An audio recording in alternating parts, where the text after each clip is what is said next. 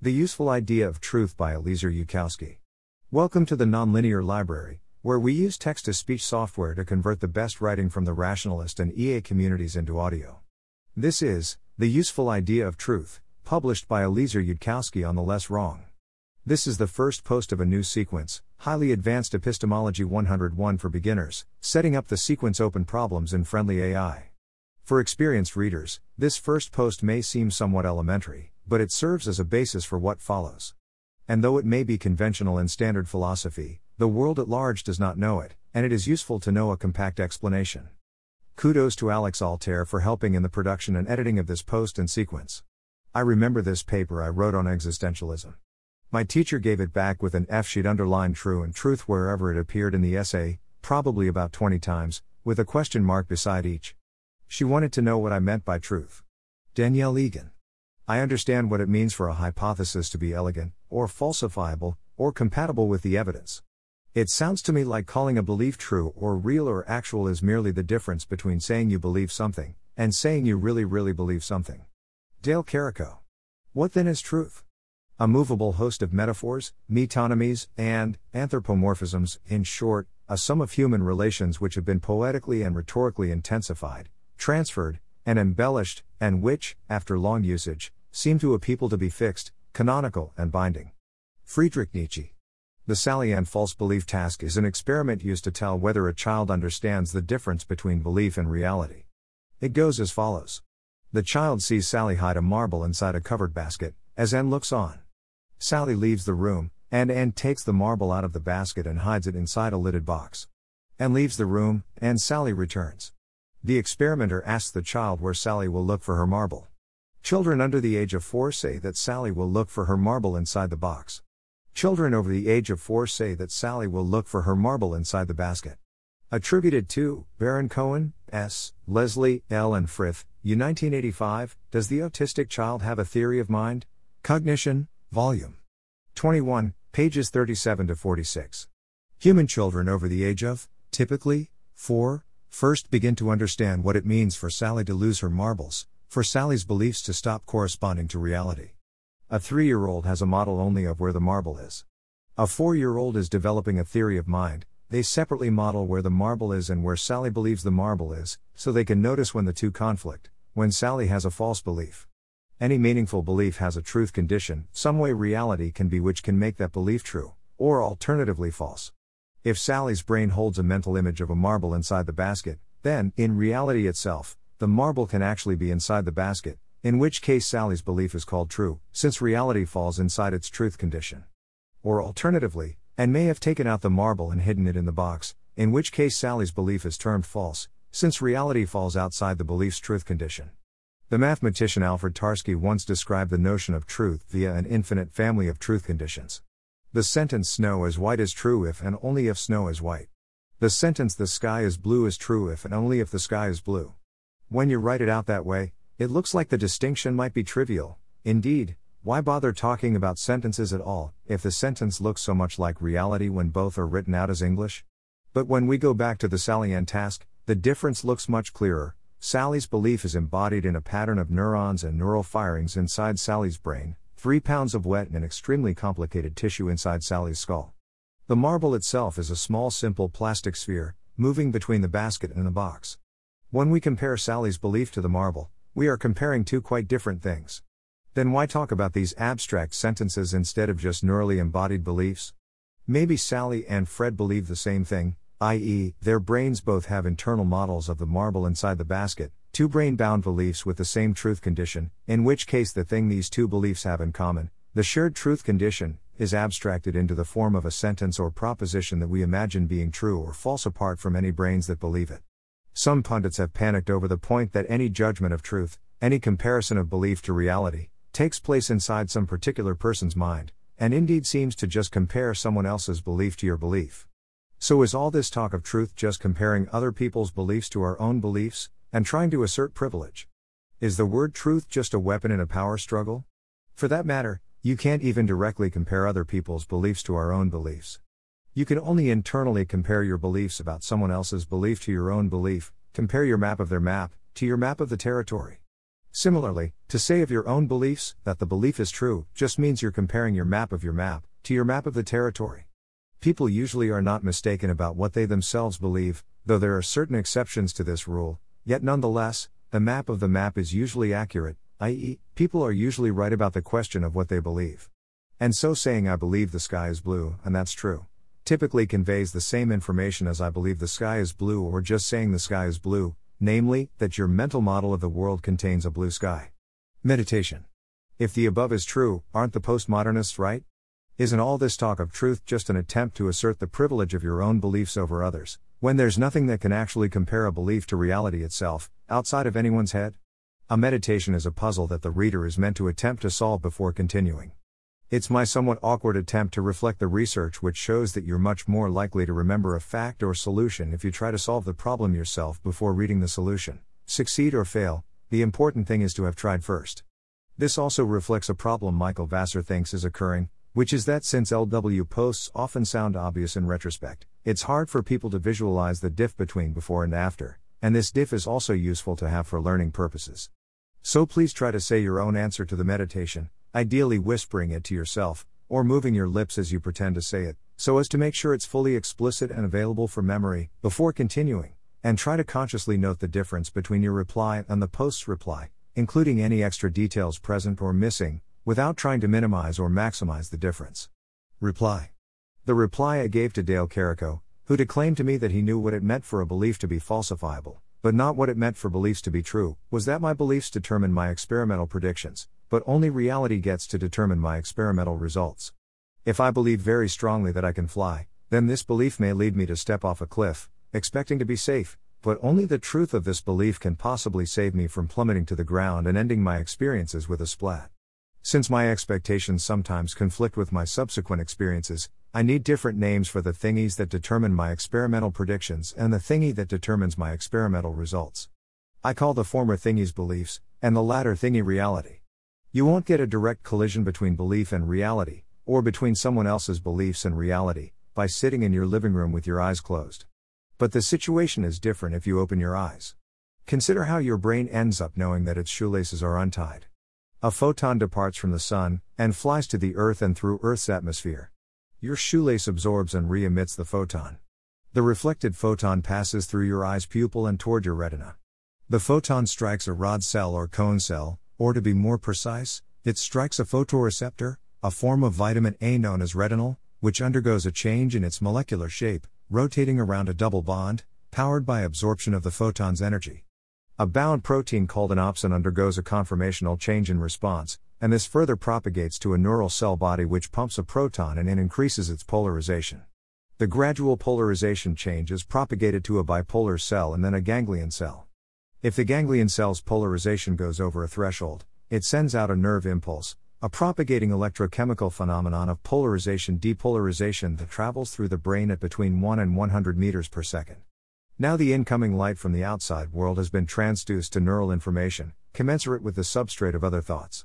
The neural signal is preprocessed by other neurons in the retina, further preprocessed by the lateral geniculate nucleus in the middle of the brain, and then, in the visual cortex located at the back of your head, reconstructed into an actual little tiny picture of the surrounding world, a picture embodied in the firing frequencies of the neurons making up the visual field. A distorted picture, since the center of the visual field is processed in much greater detail, i.e. spread across more neurons and more cortical area, than the edges. Information from the visual cortex is then routed to the temporal lobes, which handle object recognition. Your brain recognizes the form of an untied shoelace. And so your brain updates its map of the world to include the fact that your shoelaces are untied. Even if, previously, it expected them to be tied. There's no reason for your brain not to update if politics aren't involved. Once photons heading into the eye are turned into neural firings, they're commensurate with other mind information and can be compared to previous beliefs. Belief and reality interact all the time. If the environment and the brain never touched in any way, we wouldn't need eyes, or hands, and the brain could afford to be a whole lot simpler. In fact, organisms wouldn't need brains at all. So, fine, belief and reality are distinct entities which do intersect and interact. But to say that we need separate concepts for beliefs and reality doesn't get us to needing the concept of truth, a comparison between them. Maybe we can just separately, A. Talk about an agent's belief that the sky is blue and B. Talk about the sky itself. Instead of saying, Jane believes the sky is blue, and she's right, we could say, Jane believes the sky is blue. Also, the sky is blue and convey the same information about what A. we believe about the sky and B.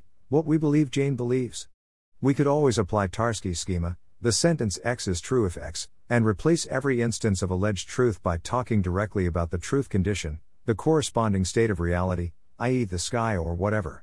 Thus we could eliminate that bothersome word, truth, which is so controversial to philosophers, and misused by various annoying people.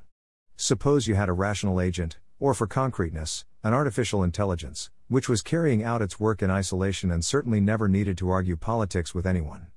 The AI knows that my model assigns 90% probability that the sky is blue, it is quite sure that this probability is the exact statement stored in its RAM.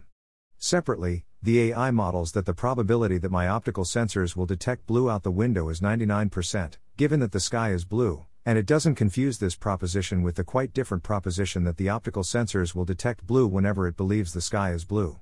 So the AI can definitely differentiate the map and the territory, it knows that the possible states of its RAM storage do not have the same consequences and causal powers as the possible states of sky. But does this AI ever need a concept for the notion of truth in general? Does it ever need to invent the word truth? Why would it work better if it did? Meditation, if we were dealing with an artificial intelligence that never had to argue politics with anyone, would it ever need a word or a concept for truth?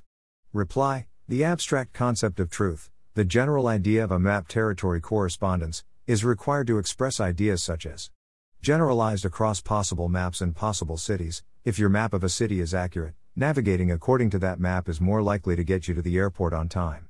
To draw a true map of a city, someone has to go out and look at the buildings. There's no way you'd end up with an accurate map by sitting in your living room with your eyes closed trying to imagine what you wish the city would look like. True beliefs are more likely than false beliefs to make correct experimental predictions. So if we increase our credence in hypotheses that make correct experimental predictions, our model of reality should become incrementally more true over time. This is the main benefit of talking and thinking about truth, that we can generalize rules about how to make maps match territories in general. We can learn lessons that transfer beyond particular skies being blue. Next in main sequence. Complete philosophical panic has turned out not to be justified, it never is. But there is a key practical problem that results from our internal evaluation of truth being a comparison of a map, to a map of reality. On this schema it is very easy for the brain to end up believing that a completely meaningless statement is true. Some literature professor lectures that the famous authors Carol, Danny, and Elaine are all post-utopians, which you can tell because their writings exhibit signs of colonial alienation. For most college students the typical result will be that their brain's version of an object-attribute list will assign the attribute post-utopian to the authors Carol, Danny, and Elaine. When the subsequent test asks for an example of a post-utopian author, the student will write down Elaine. What if the student writes down, I think Elaine is not a post-utopian? Then the professor models thusly. And marks the answer false. After all, the sentence Elaine is a post-utopian is true if and only if Elaine is a post-utopian. Right? Now of course it could be that this term does mean something, even though I made it up. It might even be that, although the professor can't give a good explicit answer to what is post-utopianism, anyway, you can nonetheless take many literary professors and separately show them new pieces of writing by unknown authors and they'll all independently arrive at the same answer, in which case they're clearly detecting some sensory visible feature of the writing. We don't always know how our brains work, and we don't always know what we see, and the sky was seen as blue long before the word blue was invented. For a part of your brain's world model to be meaningful doesn't require that you can explain it in words. On the other hand, it could also be the case that the professor learned about colonial alienation by memorizing what to say to his professor. It could be that the only person whose brain assigned a real meaning to the word is dead. So that by the time the students are learning that post-utopian is the password when hit with the query colonial alienation, both phrases are just verbal responses to be rehearsed, nothing but an answer on a test.